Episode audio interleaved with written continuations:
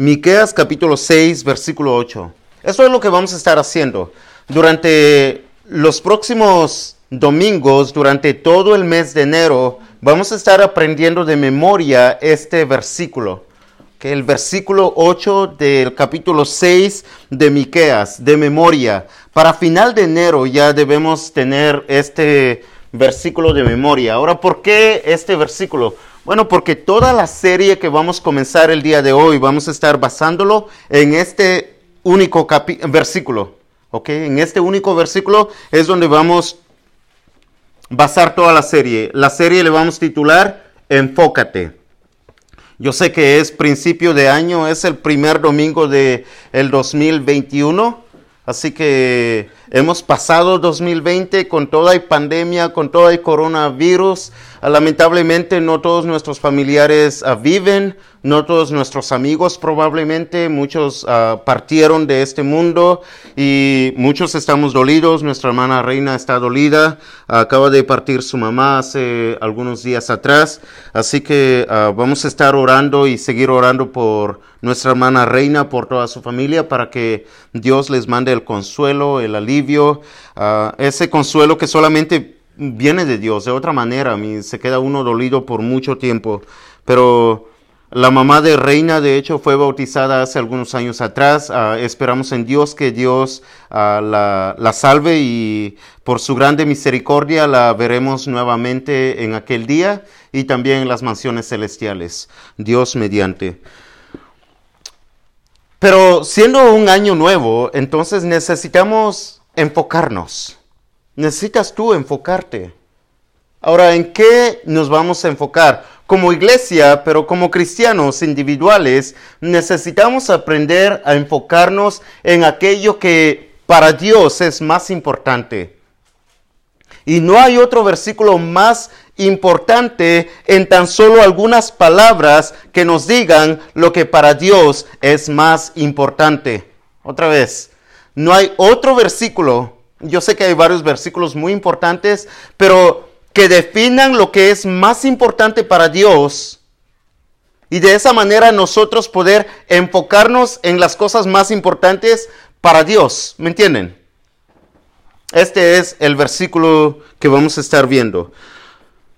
Obviamente lo van a memorizar y dice así, oh hombre, Él te ha declarado lo que es bueno Jehová te ha declarado lo que es bueno, hablando el profeta Miqueas. ¿Y qué pide Jehová de ti? Solamente hacer justicia y amar misericordia y humillarte ante tu Dios. Otra vez. Esto es lo que Dios pide de ti. Solamente que hagas justicia, que ames misericordia y que te humilles delante de Dios. Entonces, en resumen, hay tres palabras. Justicia, misericordia y humildad. Hay tres cosas que Dios pide de ti. Y durante todo este mes nos vamos a estar enfocando en estas tres cosas conmigo. Justicia, misericordia, humildad. Otra vez, justicia, misericordia y humildad. Estas son las tres cosas que Dios pide y requiere de ti más que cualquier otra cosa en toda la vida, en toda tu larga o corta vida, porque la vida para algunos, por ejemplo, Daniel, es relativamente corto pero para mí es relativamente largo. Para el hermano Lidio mucho más largo. Es una eternidad. Pero no importa qué tantos años tengas, Dios pide estas cosas de ti. Dios demanda estas cosas. Otra vez, si tenemos que enfocarnos en las cosas más importantes de la vida, en lo que para Dios es más importante, son estas cosas. Justicia, misericordia y humildad. Pero el día de hoy vamos a estar viendo el contexto de este versículo un poco. Miqueas es un profeta que Dios envió a dos pueblos, o un solo pueblo. El reino del norte, que estaba compuesto por diez tribus, Israel. Pero también Dios envió a Miqueas al reino del sur, que estaba compuesto por dos tribus y se le llamaba Judá. El reino de Israel, el reino de Judá. Juntos hacen el reino o el pueblo de Dios. Miqueas vino hablando y profetizando al pueblo, a los dos pueblos, en los últimos años del siglo octavo antes de Cristo. En los últimos años del siglo octavo.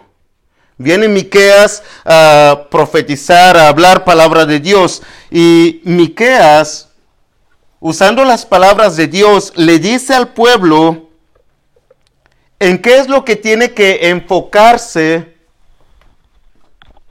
y por qué estaban sufriendo de la manera que estaban sufriendo.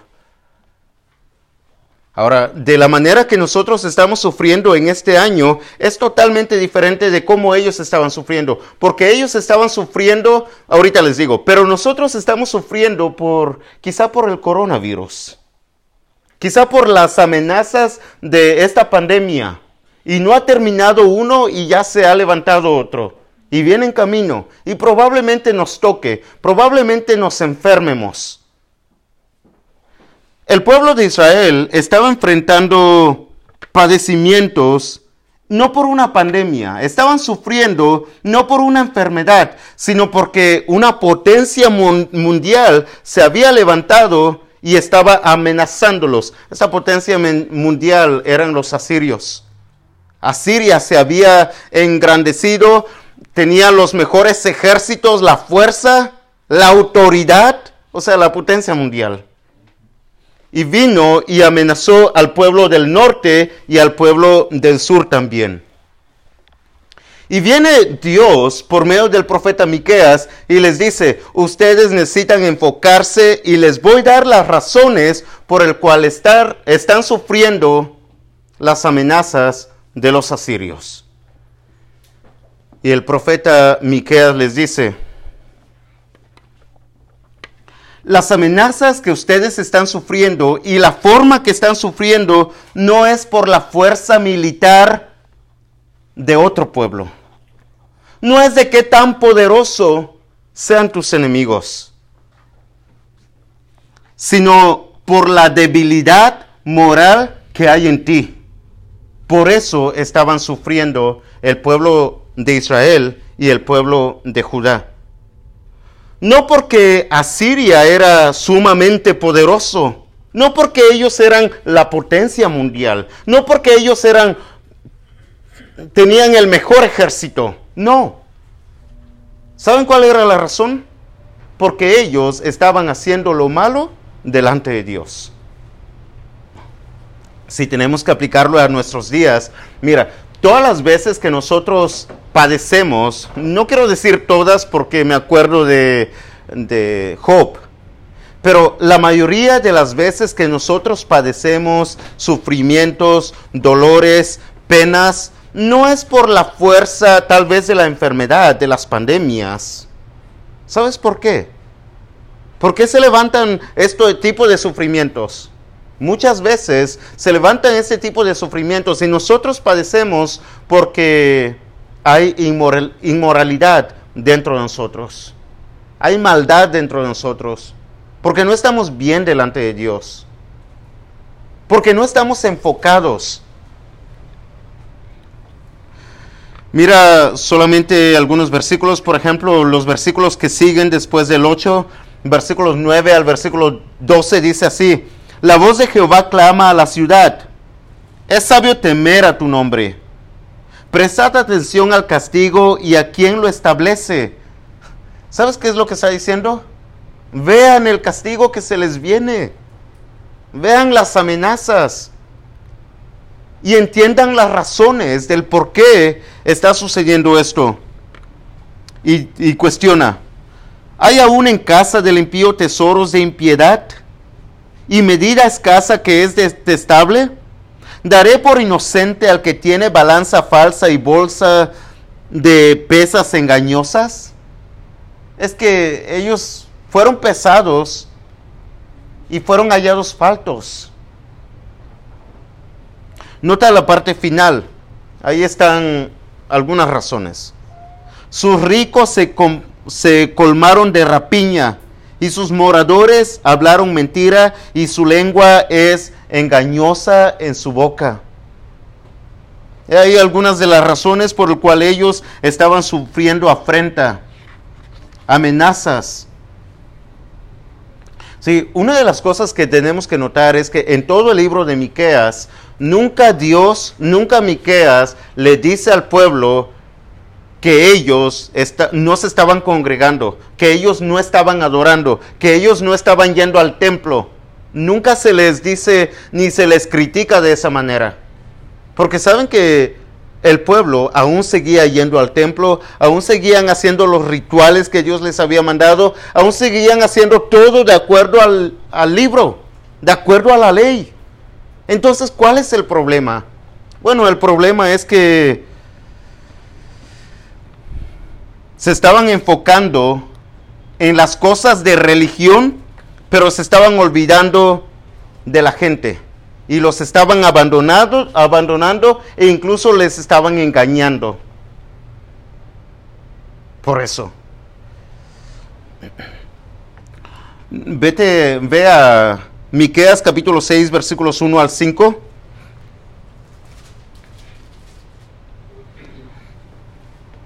En estos versículos vamos a encontrar que Dios decide llevarlos a corte. No sé cuántos de ustedes han ido a corte. Yo sé que algunos. Yo he ido a corte por tránsito, por iba a speed limit, uh, over the speed limit, porque me pasé una luz roja, amarilla era. Pero fui a corte. Y el sentimiento de entrar a corte, el sentimiento de que hay mucha gente ahí no es bueno, no es nada agradable. Ahora, imagínate, si Dios te lleva a ti a corte, ¿te gustaría que Dios te lleve a corte? A mí no. Yo creo y espero que a nadie le guste que Dios los lleve a corte, pero Dios decide llevar a corte a su pueblo, a Israel y a Judá. Nota los versículos 1 al 5. Oíd ahora lo que dice Jehová, levántate, contiende contra los montes y oigan los collados tu voz. ¿Sabe lo que Dios está haciendo? Es que le dice al pueblo, tengo testigos. Los montes que han estado ahí por, por mucho tiempo son testigos. Los collados son testigos. Y ustedes van a estar en esta corte. Dice después, oíd montes y fuertes cimientos de la tierra el pleito de Jehová porque Jehová tiene pleito con su pueblo y alterca con Israel. Jehová estaba enojado. Y esto es lo que dice, pueblo mío, ¿qué te he hecho? ¿O en qué te he molestado? Dice Dios. ¿Qué es lo que te molesta? ¿Qué es lo que yo hice? Responde contra mí porque yo te hice subir de la tierra de Egipto. ¿Sabes lo que está diciendo ahora Dios? Tú actúas como que si yo hice algo malo, pero todo lo que yo he hecho es todo lo bueno. Solamente lo bueno. Dice, yo te hice subir de la tierra de Egipto y de la casa de servidumbre te redimí y envié delante de ti a Moisés y a Aarón y a María, pueblo mío. Acuérdate ahora ¿Qué aconsejó Balac, rey de Moab? ¿Recuerdas esa historia? Que Balac quería maldecir al pueblo. Y que le respondió Balaam, hijo de Beor, desde Sittim hasta Gilgal, porque para que conozcas las justicias de Jehová, y en vez de bendecirlos, Dios, de maldecirlos, Dios los bendice. Dios siempre había sido muy bueno para con Israel y para con Judá. Recuerden esta frase, ¿ok? Cuando nosotros perdemos el enfoque en cómo Dios nos ha tratado a través de nuestra vida, cuando perdemos el enfoque de cómo Dios ha hecho para con nosotros, la forma de cómo nosotros debemos tratar a los demás es empañada. ¿Por qué? Porque se nos ha olvidado lo bueno que Dios ha sido con nosotros. Y por lo tanto, nosotros, por nosotros mismos, no sabemos actuar de una buena manera para con nuestro prójimo. Entonces la demanda de Dios comienza haciendo un fuerte argumento a su favor de su fidelidad y de su bondad. Luego le recuerda que el problema no fue su falta de pasión, sino que se estaban enfocando en las cosas de la religión, pero se estaban olvidando de las cosas de la gente, del pueblo, de los menospreciados. Ve por, por, ejemplo versículo 6, capítulo 6, versículo 6 al 8. Dice así, ¿con qué me presentaré ante Jehová? Preguntaría al pueblo, ¿Con qué me presentaré ante Jehová? Y adoraré al Altísimo. Me presentaré ante él con holocaustos, con becerros de un año. ¿Se agradará Jehová de millares de carneros o de diez mil arroyos de aceite? ¿Daré mi primogénito por mi rebelión, el fruto de mis entrañas por el pecado de mi alma? ¿Sabes lo que ellos están haciendo? Lo que la mayoría, lo que cualquiera haría. Es como, por ejemplo, si yo hago algo mal en contra de alguien y viene y dice que yo hice algo mal. Entonces, lo primero que regularmente tratamos de hacer es sobornar. ¿Alguien aquí ha tratado de sobornar a alguien? Yo creo que algunos, no queremos ser honestos tal vez, pero yo creo que algunos hemos tratado de sobornar a alguien.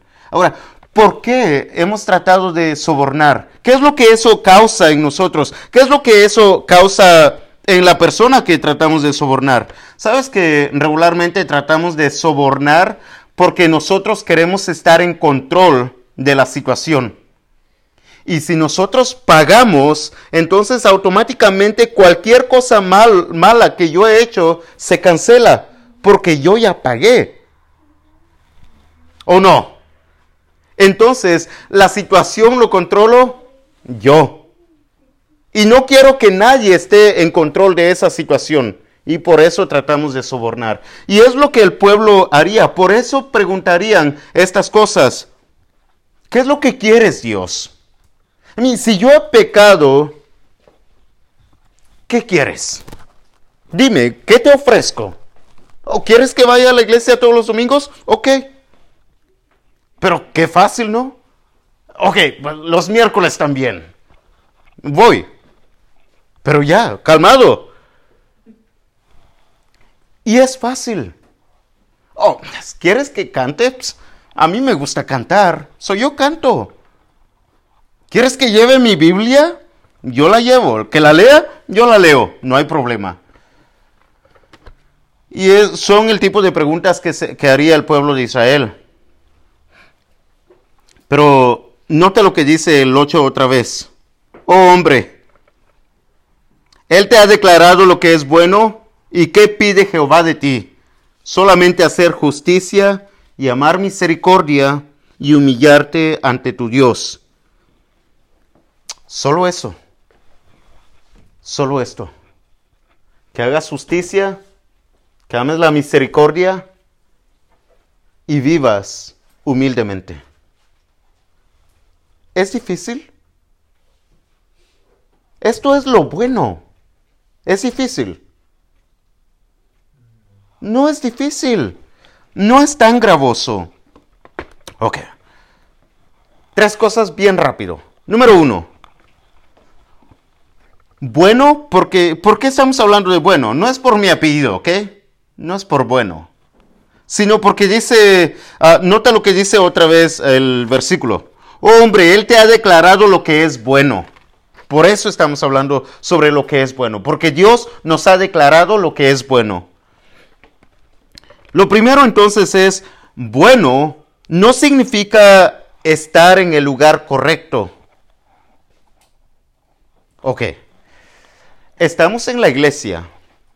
Y eso es bueno, ¿ok? Eso es muy bueno. De hecho, no hay un cristiano que pueda ser maduro.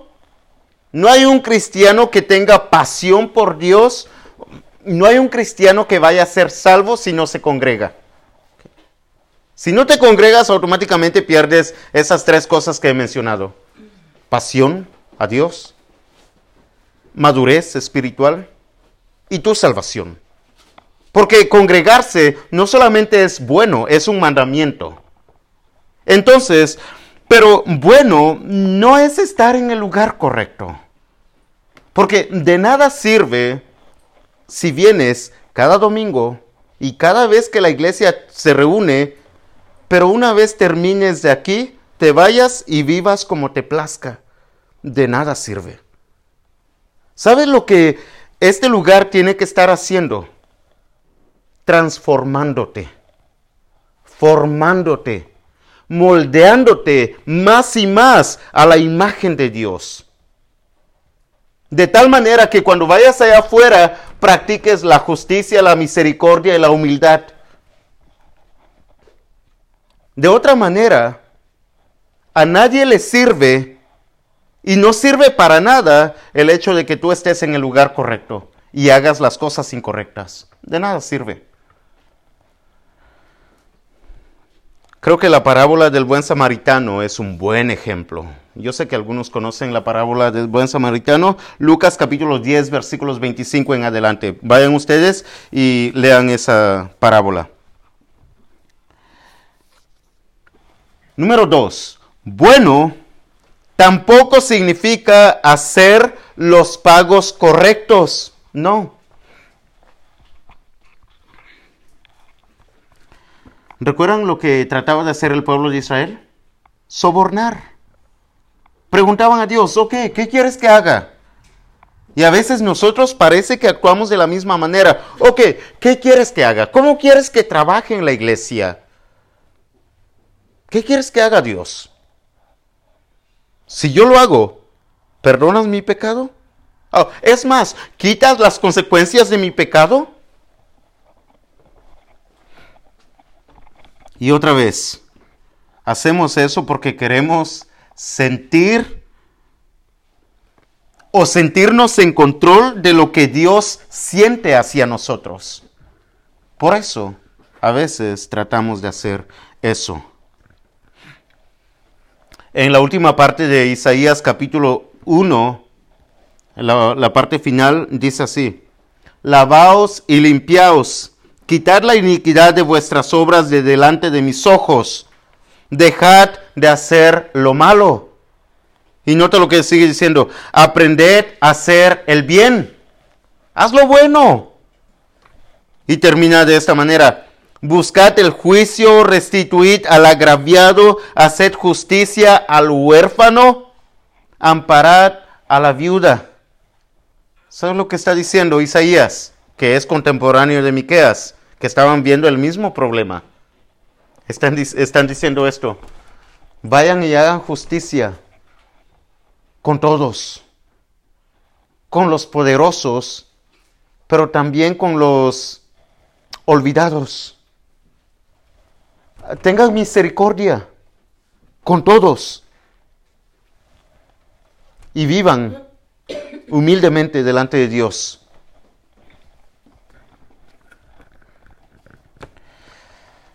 Y por último, número tres. Bueno es tratar bien a, bien a las personas, a todo el mundo. Eso es bueno. Tratar bien a todas las personas. Hay varias, varios, varios, varias citas bíblicas que nos enseñan eso. Voy a leer solamente uno. Deuteronomios capítulo 10, versículo 18 dice así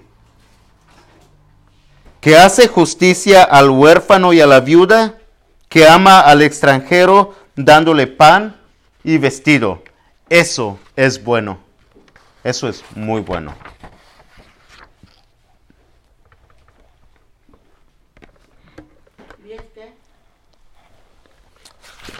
Deuteronomios capítulo 10, versículo 18.